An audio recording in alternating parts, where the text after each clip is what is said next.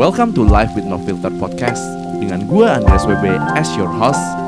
Now let's welcome our amazing guest. Sit back and enjoy. Halo, di pilot episode kali ini kita kedatangan founder dari No Filter. Uh, tentunya bagi yang udah follow Twitter, Instagramnya No Filter, uh, mungkin orang ini nggak asing. Uh, let's welcome uh, Jill Bobby. Hello. Hai. Oke, Jill, uh, I will let you introduce yourself di sini. Uh, Oke. just a brief one. Oke, hai guys. Uh, gue Jill. Gue founder dari No Filter. Uh, kita sekarang lagi mau buat podcast dan I hope you guys will enjoy this one. Oke, um, sebelum gue bahas no filternya lebih dalam, ya, gue mau tahu kayak Jill sebelum no filter. Oke. So, what did you do before no filter? Gue itu selalu sebelum No Filter itu memang udah selalu di tag. Jadi Oke. Setelah lulus kuliah, gue ke Bright Story, Mhm. kemudian ke Fabelio. Lalu gue waktu itu gue sempet tuh coba untuk uh, buat konten ke agency sendiri kayak yang kecil-kecilan, tapi it didn't work well. And then gue balik lagi kerja full time di satu startup company namanya uh, di Taiwan namanya KKD tapi dari Indonesia eh dari Taiwan tapi di Indonesia. Oke, Kemudian abis itu gue mencoba, eh gue abis itu gue bangun satu company, I founded a company, tapi ada ada co-founders, jadi gue Hmm. ada partner di sana, ada dua partner.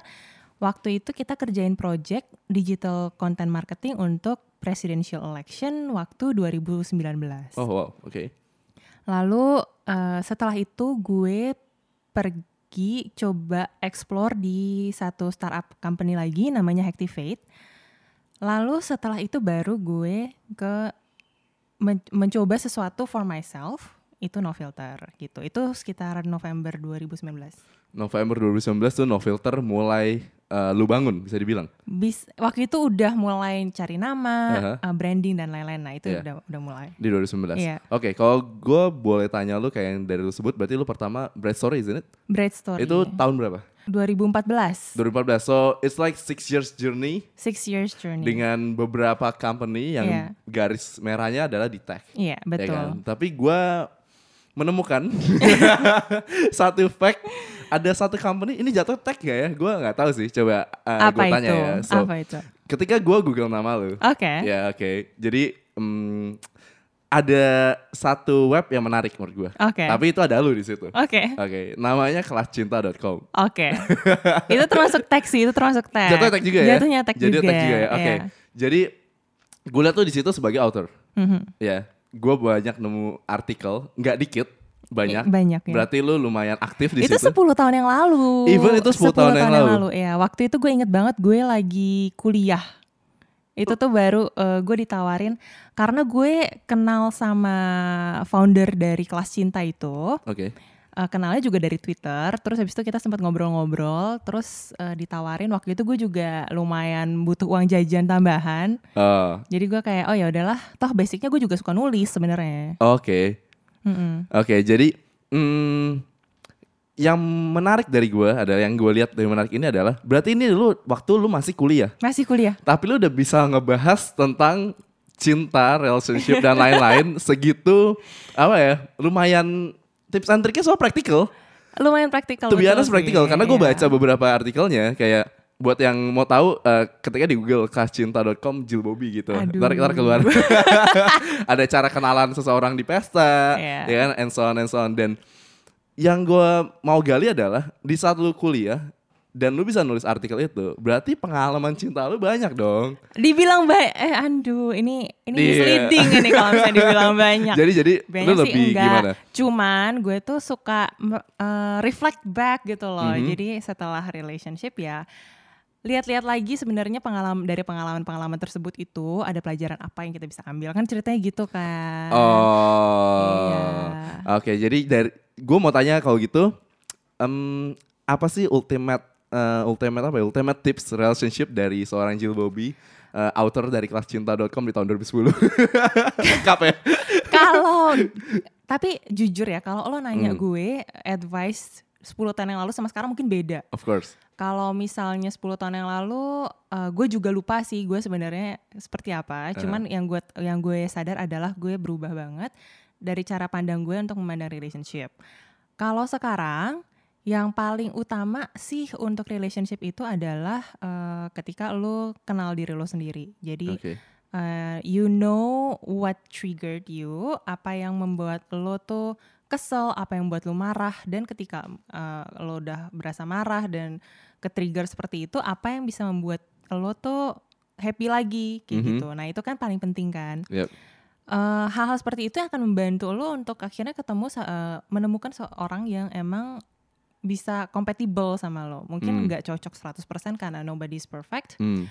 but seenggaknya compatible dan f- ca- eh, perjalanan untuk mengenal diri sendiri itu yang paling penting sih sebenarnya. Perjalanan mengenal diri sendiri. Iya. Oke. Eh, dari last rela- relationship lo, apa yang bisa lu tarik? Karena kan lu bilang dari yang lu 2010 kan lu bilang gua nggak sebenarnya nggak se apa ya sepengalaman itu, Nggak. tapi gua selalu reflect back Iya. on up relationship lu. Jadi Hmm. dari yang last rel- relationship lu, apa yang bisa lu tarik dari situ? Dari last relationship gue, gue tahu ap- eh, tipe relationship apa yang gue sebenarnya pengen gitu. Which is Jadi eh, gue itu suka banget eh, membangun sesuatu dengan seseorang gitu. oke. Jadi nggak cuma relationship antara dua orang, tapi juga relationship sama family, Hmm. sama eh, keluarga-keluarga besar dengan teman-teman dia, teman-teman gue, dan gimana caranya kita membangun sesuatu yang misalnya eh, lebih daripada itu, Eh, dan dan itu tuh menyenangkan sekali gitu, Eh, relationship with a purpose, dan itu menyenangkan. Tapi kalau untuk post relationship Yeah. juga gue juga belajar banyak. Jadi misalnya eh, satu hal yang paling penting sih yang gue pelajari adalah you cannot love someone into loving you gitu. Oh. Jadi kalau memang eh, lo nggak bisa membuat orang untuk mencintai lo biarpun lo tuh ketunjukin kayak oh lu cinta banget sama orang tapi tetap nggak bisa. eh well actually that's that. ah, so you cannot make someone into loving you. You cannot love someone into Eh, loving sorry, you cannot love someone into loving Yes. you. Oke, jadi mau kita seberapa bucin sama orang Nggak itu? nggak peduli seberapa bucin. Kalau dia emang udah nggak eh, nggak apa ya nggak into kita, so Iya ya udah. iya ya udah. Oke, itu itu berarti itu hal terak eh, hal yang bisa lu ambil dari relation, re, aduh gua relationship terakhir lu. Iya, dan mungkin pelajaran itu yang akan gue kasih tahu ke anak-anak gue juga misalnya nanti Hmm. ketika mereka patah hati ya gue Hmm. itu adalah pelajaran yang akan gue kasih tahu juga. Jadi Ah, I'm sharing this with everyone else. Oke, oke, oke, oke. Eh, That's that's one. That's that's a good one sih. Cause gue kemarin sempat nonton video Mhm. dari seorang siapa namanya Simon Sinek. Ya, Ya, eh, dia bilang kayak lu kalau sa- sayang seseorang itu nggak ada matrix ya. Iya. It- it's hard, ya kan? Matrixnya itu apa? Hmm. So it's like s- semua hal kecil yang lu lakukan berulang-ulang, iya, ya kan? Betul. Kayak enggak, jadi istri Small lu enggak, iya, istri lu enggak tiba-tiba cinta sama lu gara-gara eh, anniversary lu kasih bunga gitu. It just kalau kayak dia bilang dia re- apa ya? Sama ini kayak fitness iya. gitu. Jadi kalau lu di fitness kan, Mm-mm.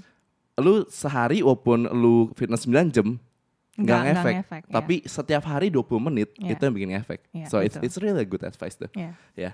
Oke. Agree. Gua mau balik ke karir lu nih, Oke. ya. Apa sih ngebuat lu bisa lompat-lompat? Gue bisa bilang lompat-lompat enggak ya? Lu orang oportunis Lompat, sih? lompat, Lompat-lompat ya boleh ya gue bilang lompat-lompat you, ya. You can always say Iya, that. ya. lompat-lompat. Berarti gue bisa bilang lu oportunis. Opportunist yes, Eh, tapi juga itu berhubungan dengan closed doors juga. Aha. Misalnya kayak memang jalannya udah nggak bisa di tempat yang lama misalnya. Iya. Terus kebetulan ada pintu baru kebuka dan of course gue bakal take it gitu. eh jadi kalau lu ke company yang baru ini, apakah lu yakin kayak hmm, bukan yakin ya, lebih ke since gue tau garis merah tech, but of course pasti job desk-nya agak berbeda di tiap company. Mhm. Itu kayak lu tahu kayak gue pasti bisa kok di sini. Apa lu kayak nyebur dulu baru lu belajar? Enggak sih, gue gue tipe orang yang gue itu selalu ambil role Ya. yang gue nggak tahu gimana caranya Ah. sampai gue m- mengiyakan gitu ya. ah. Jadi pasti setiap role next eh, apa role selanjutnya yang gue ambil dari karir gue itu adalah role yang sebenarnya tuh kalau misalnya orang lihat itu tuh kayak oh lu gimana caranya Eh, lu tahu nggak gitu Hmm. dan jujur waktu itu gue pasti jawaban gue gue nggak tahu gimana caranya Hmm. tapi gue akan belajar because I feel like um, lo gimana caranya lo expand uh, your capabilities itu adalah dengan mengambil role yang you don't know how to do it dan lo Hmm. akan belajar along the way Hmm. hal-hal seperti itu yang gue tekankan karena sebenarnya semua hampir semua technical stuff itu sebenarnya lo bisa pelajarin dari Google gitu ya Bisa belajar dari Google. Iya, Iya. kecuali misalnya kayak being a founder is a different thing sih menurut gue. Aha. Karena leadership dan lain-lain itu lo harus belajar seiring berjalannya waktu. Hmm. Tapi hal-hal teknis misalnya Google Ads dan lain-lain itu tuh lo Mhm. bisa pelajarin. Semuanya itu ada di Google. gitu. Semuanya itu ada di Semuanya Google. ada di Google. iya.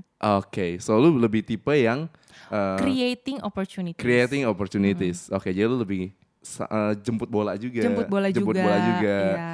Oke, gue pernah baca di uh, tweet, kas gue follow Twitter lu, of course. Oke. Gue pernah baca kayak lu tuh hobi yang namanya cold email. Bener banget.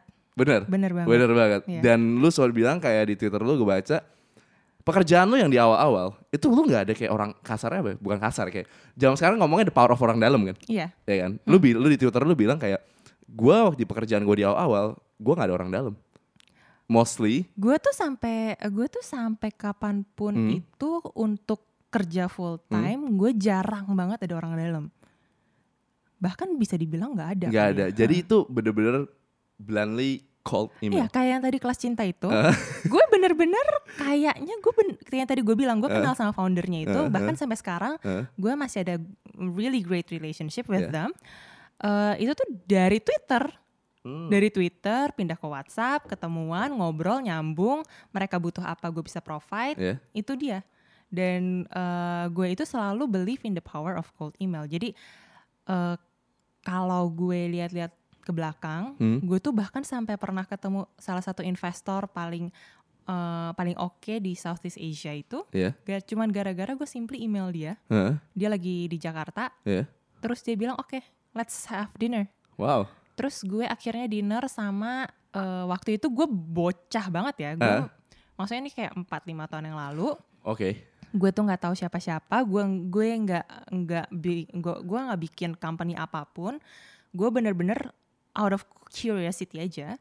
Email dia diajakin dinner sama semua all overachievers founders gitu loh. Dan gue kayak kalau dipikir-pikir sekarang gue kayak wah gue berani banget waktu itu ya.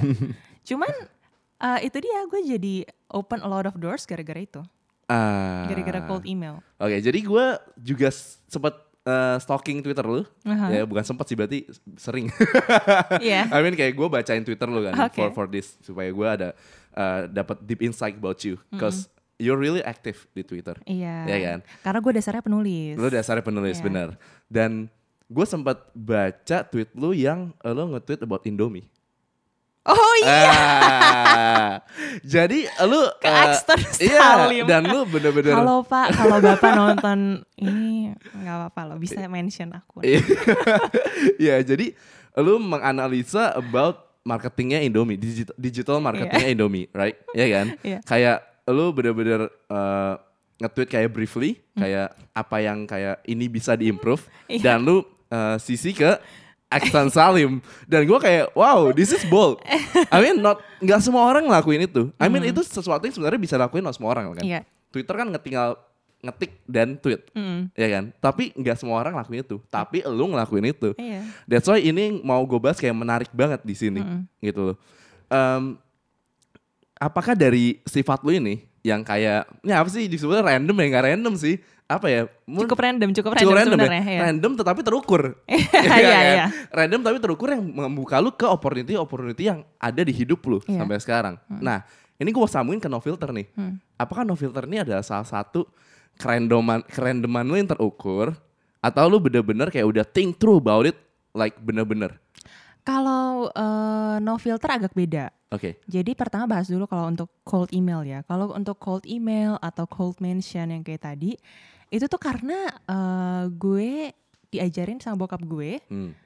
kadang-kadang lo itu tuh cuma dibatasi oleh satu hal, namanya itu nanya. oh Dan gak semua orang itu mau nanya gitu Hmm. loh. Kalau misalnya if you're brave enough untuk nanya, ada kemungkinan lo dibukain pintunya. Kalau lo nggak nanya, pintunya akan tetap tertutup gitu. Hmm.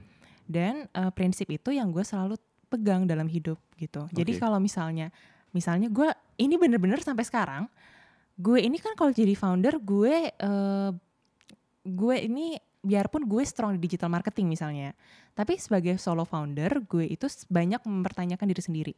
Jadi gue pasti brainstorming sama orang dan lo boleh nanya orang-orang sekitar gue. Gue sekarang jadi sering banget telepon mereka, sering banget tanya mereka dan eh untuk opportunity apa pun gue pasti akan kayak kalau misalnya orang bilang kayaknya nggak mungkin deh, kayaknya nggak mungkin. Solusi gue cuma satu, tanya aja yuk gitu. Hmm. Dan itu sering banget, Hmm. sering banget gue lakukan bahkan ketika gue main game pun misalnya Iya. gue lagi kayak iseng-iseng ya udahlah nanya aja gitu. Biarpun gak dijawab nggak apa-apa gitu. Dan itu Ah. itu. Tapi kalau untuk no filter, no filter itu tuh enggak enggak seperti itu sih. No filter lebih terstruktur, lebih terukur. Ibaratnya adalah no filter itu eh, sesuatu hal yang gue tahu gue bisa lakukan dan chance untuk gue bisa win the game itu tuh menurut gue besar. Gue lihat peluangnya besar, marketnya besar, industrinya besar, peluang dari expertise yang gue punya itu juga besar gitu. Hmm. Dan itu adalah yang buat gue berani untuk maju. Walaupun awalnya gue banyak takutnya juga. Dan banyak banget yang gue meragukan diri sendiri yang kayak tadi. Bahkan sampai sekarang. Tapi eh, setelah gue jalanin, akhirnya banyak belajar dan banyak juga eh, opportunity yang kebuka sendiri dan banyak yang bantuin gitu. Ah, oke. Jadi No Filter adalah project pertama lu yang gak bisa bilang yang lu menjadi solo founder. Solo founder iya, Nggak ada co-founder, right? nggak ada Nggak ada founder. co-founder. ada Apa sih ngebuat lu kayak oke, I'm I'm just gonna do this as a solo founder. Mhm. Dan kenapa skincare? Kalau kenapa skincare adalah eh, alasannya paling sederhana adalah eh, karena orang tua gue sebenarnya udah lama di skincare. I see. Tapi nyokap gue itu tuh eh, dulu yang facial gitu loh dari rumah ke Hmm. rumah dan mereka dia tuh sampai dulu artis zaman dulu dan segala macam dia itu memang facial gitu ya. Hmm. Tapi ke- berhubung dengan brand-brand besar tuh masuk, jadi tuh lama-lama dia tuh cuman uh, facial untuk keluarganya, anak-anaknya, dirinya Hmm. sendiri, uh, dan uh, klien-klien yang memang udah dari dulu banget gitu. Jadi dia paling cuman pegang beberapa klien aja untuk hobi dan lain-lain. Nah itu dia. Jadi buat gue untuk masuk skincare itu tuh ada pengalaman dari orang tua gue, ada insight dari mereka gitu. Walaupun eh, dari segi bisnis gue yang jalanin, tapi misalnya untuk dari segi formula dan lain-lain itu tuh dari mereka. Oh, Oke. Jadi eh, kalau misalnya dilihat di- dari logo, logonya itu tuh dua cewek, itu tuh waktu itu gue emang kasih tau ke desainer gue, Ji gue eh, ceritanya gini gini gini nih, ini Hmm. dari formulanya dari oma gue, dari Hmm. nyokap gue, terus akhirnya turun ke gue. Lalu Ah, itu yang menginspirasi dia untuk buat itu, hmm, buat logo seperti itu. hmm. Kalau misalnya dari segi bisnis, ya skincare industry is really growing. Jadi kalau misalnya kita lihat in the United States, itu 2018-2019 skincare indus- industry itu lagi booming banget. Hmm. Jadi eh, karena orang itu lagi shifting dari yang pakai full makeup jadi natural look. Yep. Jadinya mereka itu lebih menekankan ke kulit yang lebih sehat Hmm. dan itu juga yang gua akan tekankan, bukan kulit yang putih Hmm. tapi kulit yang sehat dan relatively affordable buat semua orang. Oke. Gitu. So, uh, dari nama No Filter sendiri, Mhm. itu karena lu mau menekankan kalau uh, yang kayak lu bilang, it's a healthy skin uh, Iya. without makeup. Iya. Oke. Kalau lebih dalam lagi filosofinya No Filter kayak gimana, Jill? Kalau lebih dalam lagi filosofinya adalah karena gue ngelihatnya gini ya, eh, cerita-cerita yang kita denger dari sosial media atau yang ditampilkan di Instagram, foto-fotonya dan segala macam itu adalah cerita-cerita yang sebenarnya udah curated. Jadi tuh Hmm. cerita-cerita yang suk kisah sukses, relationship goals dan lain-lain yang sebenarnya tuh itu dreamy banget. Hmm. Tapi gue nggak tahu apakah itu uh, real atau enggak. Tapi menurut gue cerita-cerita yang sesungguhnya itu menginspirasi gue adalah bukan cerita-cerita yang terlalu dreamy. Justru cerita-cerita yang dibalik itu seperti misalnya kegagalan, apa hal apa yang mereka pelajari itu itu itu adalah uh, yang lebih menginspirasi. Nah, karena itulah kenapa gue pengen no filter ini nanti akhirnya ada wadah untuk di mana orang-orang itu bisa sharing cerita mereka yang tanpa harus difilter, Ah. tapi itu eh, tanpa harus berpura-pura hidupnya itu sempurna, mhm. tapi tetap bisa menginspirasi orang. Oke. Dan cerita-cerita seperti itulah yang akan membuat orang tuh feel less lonely. Itu dia kuncinya sih menurut gue. Hmm. Oke, so ini bisa gue bilang brandnya human banget ya, Iya. human dan organik banget. Oke, since you're a digital marketer as well kan, Mhm. gue ngelihat growth in no filter nih keren banget.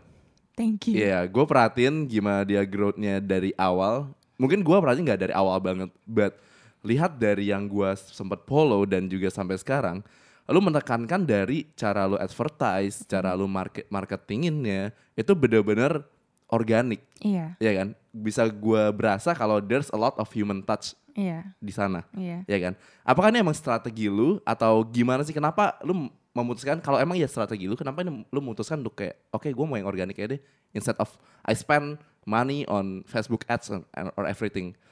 Iya. Jadi kalau misalnya gue sebelum corona, gue kan digital marketer ya. Jadi di perusahaannya sebelum gue ini, gue itu do the placement. Jadi gue tuh beli, eh, gue tuh eh, taro eh, taro iklan-iklan di Facebook, Instagram dan lain-lain. Jadi sebenarnya ketika gue lagi planning eh, no filter sebelum corona, gue itu udah plan, oke ini ada budget untuk ads sekian, eh, Facebook ads dan Instagram ads gitu ya. Tapi setelah tiba-tiba tuh ada corona nih. Kalau ketika tiba-tiba ada corona, gue tuh langsung mikir, gue nggak tahu sampai kapan corona ini akan ada. Hmm. Dan gue udah mulai brainstorm sama beberapa orang, kayak gue kayak apa gue tunggu launchingnya setelah corona, tapi pada orang pada bilang kayak, tapi kita kan nggak tahu corona ini sampai kapan. Yap. Makanya gue itu launching ketika bulan Mei. Hmm. Nah bulan Mei itu lagi peak of corona. Waktu itu gue juga super stres, gue kayak gue nggak tahu nih orang tuh bakalan reaksinya seperti apa. Tapi gue Ya. mikir ya udahlah kalau yang belinya 10 ya udahlah Hmm. terima aja nggak apa-apa eh, jalan pelan-pelan kita harus sabar sama diri sendiri kan Ya. berusaha menghibur gitu Ya. ya.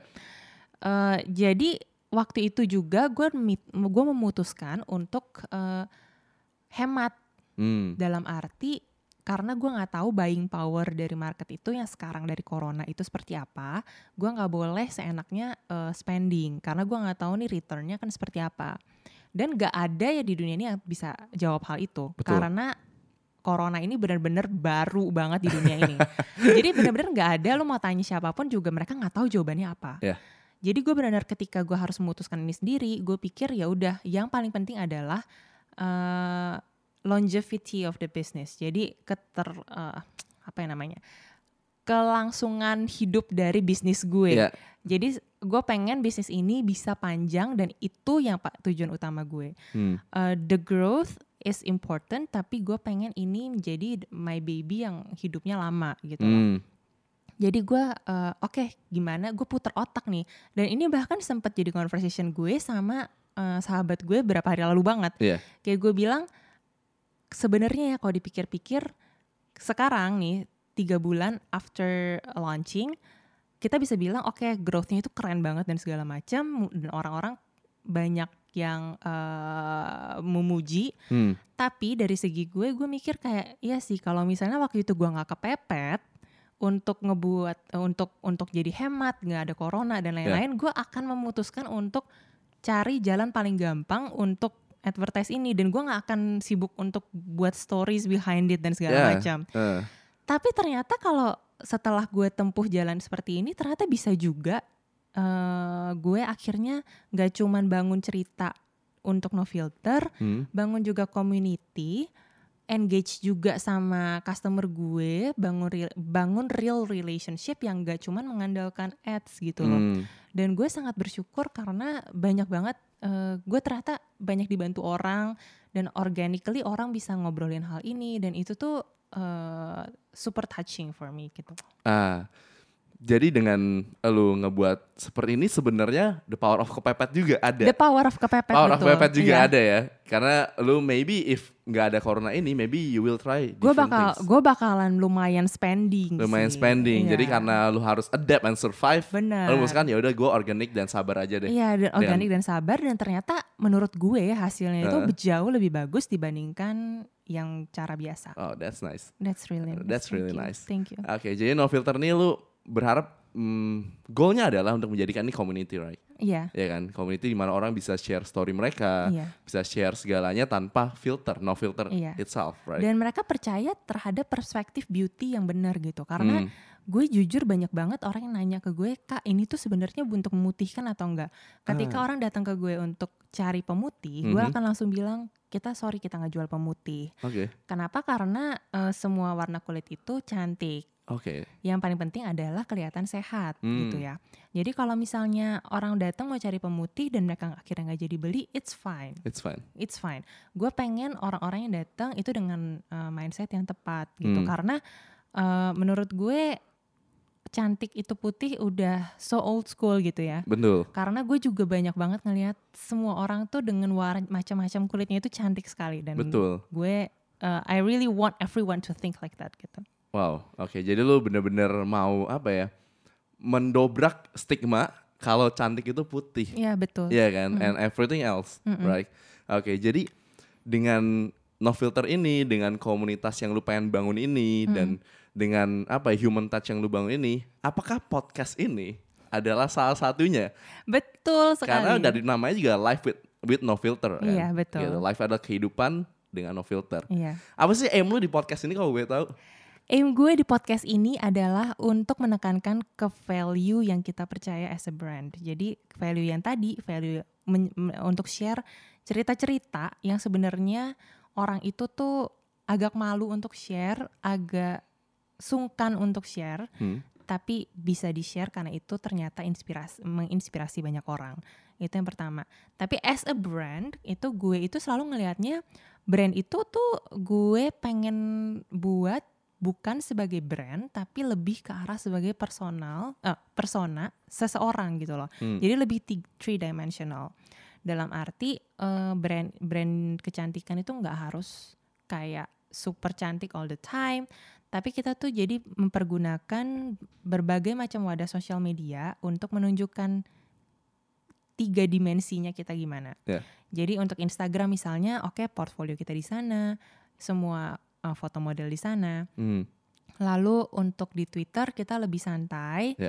lebih bisa engage sama orang, bisa jawabin pertanyaan orang, post meme atau gif gitu ya.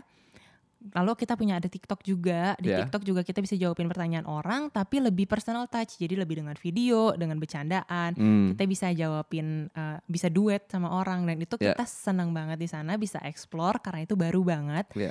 Lalu yang terakhir adalah ini ibaratnya ketika lo tuh udah deket sama orang, you balik ke romance. Ya. Jadi ketika lo udah deket sama orang, lo tuh nggak cuma pengen tahu dia tuh lu humorisnya seperti apa Oke. atau kayak santainya seperti apa atau cantiknya seperti apa tapi lu tuh pengen tahu lo- dia tuh sebenarnya percayanya tuh apa sih kayak what is Ah, core value of that gitu loh cerita-cerita di dalam yang sebenarnya dia tuh nggak ceritain ke orang dan eh, ketika value-nya sama itu yang akan eh, menempelkan kalian gitu loh nah Hmm. ini adalah gimana caranya kita pengen eh, berbagi cerita untuk bisa relate sama orang gitu. Hmm, Oke, talking buat berbagi cerita, gue mau cerita dikit. boleh Jadi gue menjadi host di sini.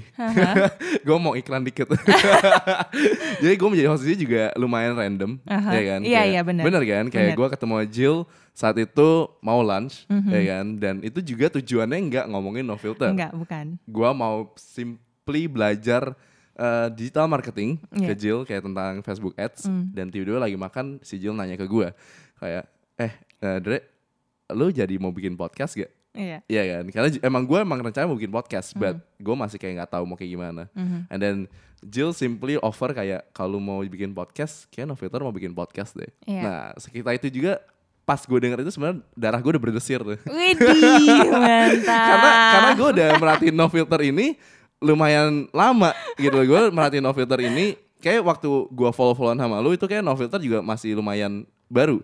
Masih Iya kan? gue nggak tahu sih kapan kapan lo follow gue pertama Heeh. kali tapi memang ketika kita itu ngobrol pertama kali itu Iya. follow filter baru banget Baru banget Iya. kan. Nah, that's why gue merhatiin growth-nya karena kita di Twitter gitu, merhatiin growth-nya dan kayak ini brand gue bisa melihat apa ya ke depannya itu really really good Thank to be honest Thank gitu. you, That's why thank you. ketika dia apa ya nyawarin gue jadi host, sebenarnya saat itu juga gue bilang iya sebenarnya.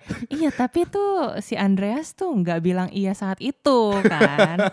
Waktu itu bahkan sampai kayak beberapa hari setelahnya gue masih kayak masih sungkan gitu masih mau masih kayak gue pengen WhatsApp tapi kayak aduh gimana ya ntar takut terlalu eager kayak nanti dia butuh waktu untuk berpikir ini kayak, ditembak ya sebenarnya. Iya bener Karena waktu itu gue kayak eh, gimana Terus si An Tapi tapi lo juga udah mulai kayak Masuk ke teknis kan Iya bener. Cuman lo gak specifically bilang, bilang iya Sampai Bener. akhirnya gue nanya Lo jadi beneran atau enggak gitu Eh, Dre udah pikirin belum Gitu kan gue nanya Bener, gitu kan bener, bener. Formal banget lagi Bener, Dre bener. udah pikirin belum Dre Eh, Loh bukannya gue udah bilang iya ya Iya Iya kayak gitu bener. Sebenarnya waktu yang di restoran itu gue gue udah simpel bilang iya sebenarnya maksudnya dalam hati gue udah kayak iya gue mau tapi lu kan bilang kayak eh Dre lu jangan pikirin sekarang ya kayak pikirin dulu aja. Gue kesannya kalau gue langsung bilang iya gue kayak murahan.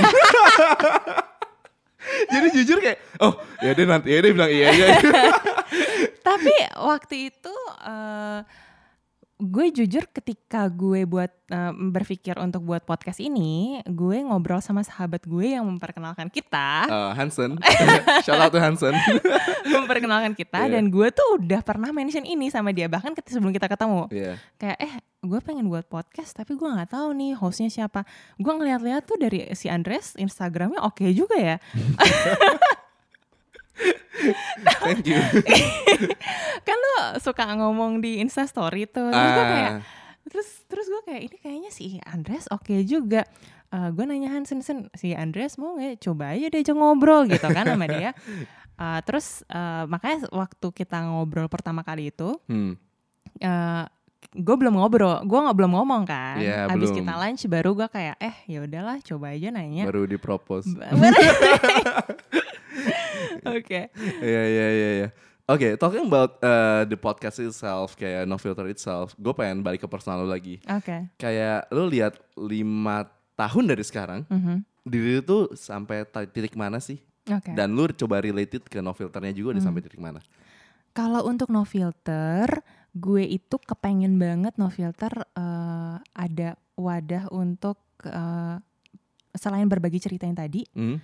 Tapi juga tim gue sendiri kayak ada wadah untuk mengembangkan talentnya. Hmm. Jadi kalau lo kayak kayak lo buat podcast ini bener-bener kayak Andreas nanya eh, ada larangan atau ada apa? Gue Iya, kayak iya. nggak ada, nggak ada. Lu boleh jadiin apa pun itu gitu. Hmm. Cuman gue pengennya ini tuh eh, garis dasarnya seperti ini gitu. Hmm. Cuman seperti apa di mana itu tuh nggak ada. Hmm. Bahkan ketemu studionya Haru ini Oh, juga iya. juga bener-bener ini bener-bener kayak pimpinan dari yang di atas gitu ya bener-bener kayak hari itu kita ngomongin podcast Bener, bener. hari itu juga kita ketemu Instagram lo Haru Iya, ya jadi bener-bener eh, out of out of nowhere banget bener-bener. dan eh, gue pengen semua tim gue seperti itu jadi misalnya untuk yang pegang sosial media gue juga sering nanya Jil boleh nggak sih kayak gini boleh lo mau ngapain lo mau joget juga sebenarnya boleh Hmm. terserah lo gitu dan Hmm. itu visi gue untuk lima tahun ke depan ketika gue bangun tim ketika gue pick tim itu adalah eh, karakter yang gue pengen bangun Hmm. boleh bebas explore eh, kalian eh, karakter kalian bertumbuh karir kalian bertumbuh dan gue super happy gitu ya Hmm.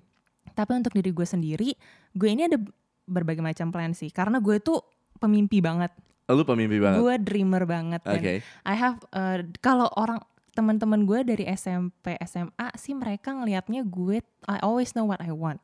Walaupun sebenarnya what I want tuh berubah-ubah ya. Oke. Jadi eh, misalnya 10 tahun yang lalu gue itu pengennya apa, sekarang beda. Hmm. Tapi gue selalu mimpi nih, gue pengen jadi Hmm. apa. Nah setelah ini gue tuh sekarang sebenarnya lagi ngebangun brand baru Oh. yang masih belum bisa diceritain. Oke. Out of uh, outside of no filter uh, dan I'm very excited about that. Oke. Gitu. Dan uh, seiring berjalannya waktu setelah ini gue udah mikir nih gue udah mikir kalau misalnya everything goes well, gue pengen mencoba ke arah e-sport. E-sport. E-sport ya. Oke. E-sportnya di mana itu mm, nggak tahu sebagai pemain atau sebagai apa. Hmm, Tapi gue basicnya tuh suka banget main video games. Oke, coba Dah. disebut video gamenya apa? Biar kalau ada mau mabar. mabar ya, Hmm, mabar ya. hmm. Eh, ma- mabar bareng Usagi di Mobile Legend kan. Oh, nickname lu lagi. Udah ganti, udah ganti. Oh, udah ganti. Sekarang Usagi ya. Oke.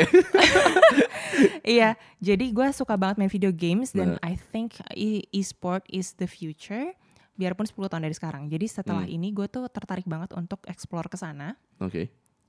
Eh, lalu setelah e-sport, gue itu at the end of the- uh, of my career, gue Hmm. tuh pengen banget bangun dua hal. Hmm. Yang pertama adalah venture capital karena I believe in investing in small companies, I believe in in startups, I believe in young people dan gue tertarik banget untuk terus involve di sana. Oke. Lalu yang kedua adalah uh, foundation. Nah, foundation ini gue masih nggak tahu apa, tapi that's my way to give back karena gue tuh pengen banget make an impact in the Oh. world gitu. Dan uh, salah satu caranya adalah gue pengen uh, no filter ini juga bridging ke sana dan ketika gue bu- uh, buat foundation itu udah mateng gitu. Oh, wow. Hmm, gue jarang nemu orang yang walaupun seseorang yang pemimpi, tapi pemimpinya briefly. Iya kan, pemimpinya kayak oke satu ini, dua ini, Dua, tiga iya. ini. Wow, Poin banget ya gitu. poin ya. banget, Poin kayak gitu. kayak PowerPoint. Iya iya. Abis ini nih. Iya, abis ini, abis ini, abis ini. Wow, that's that's really nice. Oke, jadi lima tahun ke depan mimpi lu tuh briefly banget. Iya. Iya kan, udah kayak Eh tapi itu sorry itu semua tuh nggak semuanya dalam lima tahun. oh. Itu kalau dalam lima tahun yang exactly lima tahun gue masih gue tuh nggak sedetail kayak timeline kayak gitu ya. Hmm. Cuman gue kayak at the end of the journey of my career gitu. Hmm, Oke, jadi bisa gue bilang berarti yang foundation is gonna be your last resort. Uh, it's gonna be my the last journey. Jadi kalau misalnya gue udah kayak oke gue financially udah stable, Hmm. abis itu semua tujuan financial gue udah tercapai, uh, gue baru akan ke sana gitu. Oke. Uh, what's your Instagram? At Jill underscore Bobby. Oke, and Twitter? Eh, inst- iya, iya Jill Bobby. Jill Bobby. Semuanya Jill Bobby Semuanya sih, Jill cuman Bobby. kayak bedanya titik sama underscore aja. Titik sebenarnya. underscore. Alright. So. Cuman ya eh, apa ya semua orang tuh bebas banget mau nanya dan eh, boleh banget kalian nanya orang-orang yang udah pernah shoot eh, Cold- di cold cold DM. DM, dan biasanya gue bales sih. Biasanya lu balas. Biasanya Oke, balas. jadi guys untuk dibales tuh chance gede. Chance-nya gede untuk dibales. Chance gede. So, uh, anyone yang udah denger dan nonton podcast ini, siapa pun yang mau DM Jill, siap-siap ya banyak. Ini open open DM Aduh, nih open. DM. Open DM kayak siapa pun kayak boleh langsung DM ke Jill. Uh, Instagramnya at Jill underscore Bobby. Mhm. Kalau Twitter at Jill dot apa Jill Bobby dong? Sekitar gitu lah. Sekitar gitu ya. Di search aja Oke, pasti di search aja. Jill Bobby. Di Google aja sih Jill Bobby udah keluar Udah semua keluar sih. semua, Udah keluar semua. Oke. Uh, thank you Jill uh, for your time Thank you so untuk much. bersama podcast di pilot podcast kita, pilot episode kita Live with No Filter. Thank you. It's been a nice conversation and a lot of insights. Yes, it's been a nice Eh, conversation with you. Yeah, thank you. And I hope dengan pilot episode ini akan muncul episode-episode selanjutnya. Pasti akan muncul. Pasti akan muncul sih karena kita udah ada list guestnya yang Ya, udah kita udah bersedia list dan betul. list guestnya pecah-pecah sih. Iya. yeah, right. Okay. Thank you uh, for watching us. Thank you udah dengerin dan bye bye. Stay healthy and stay safe. Bye. Bye.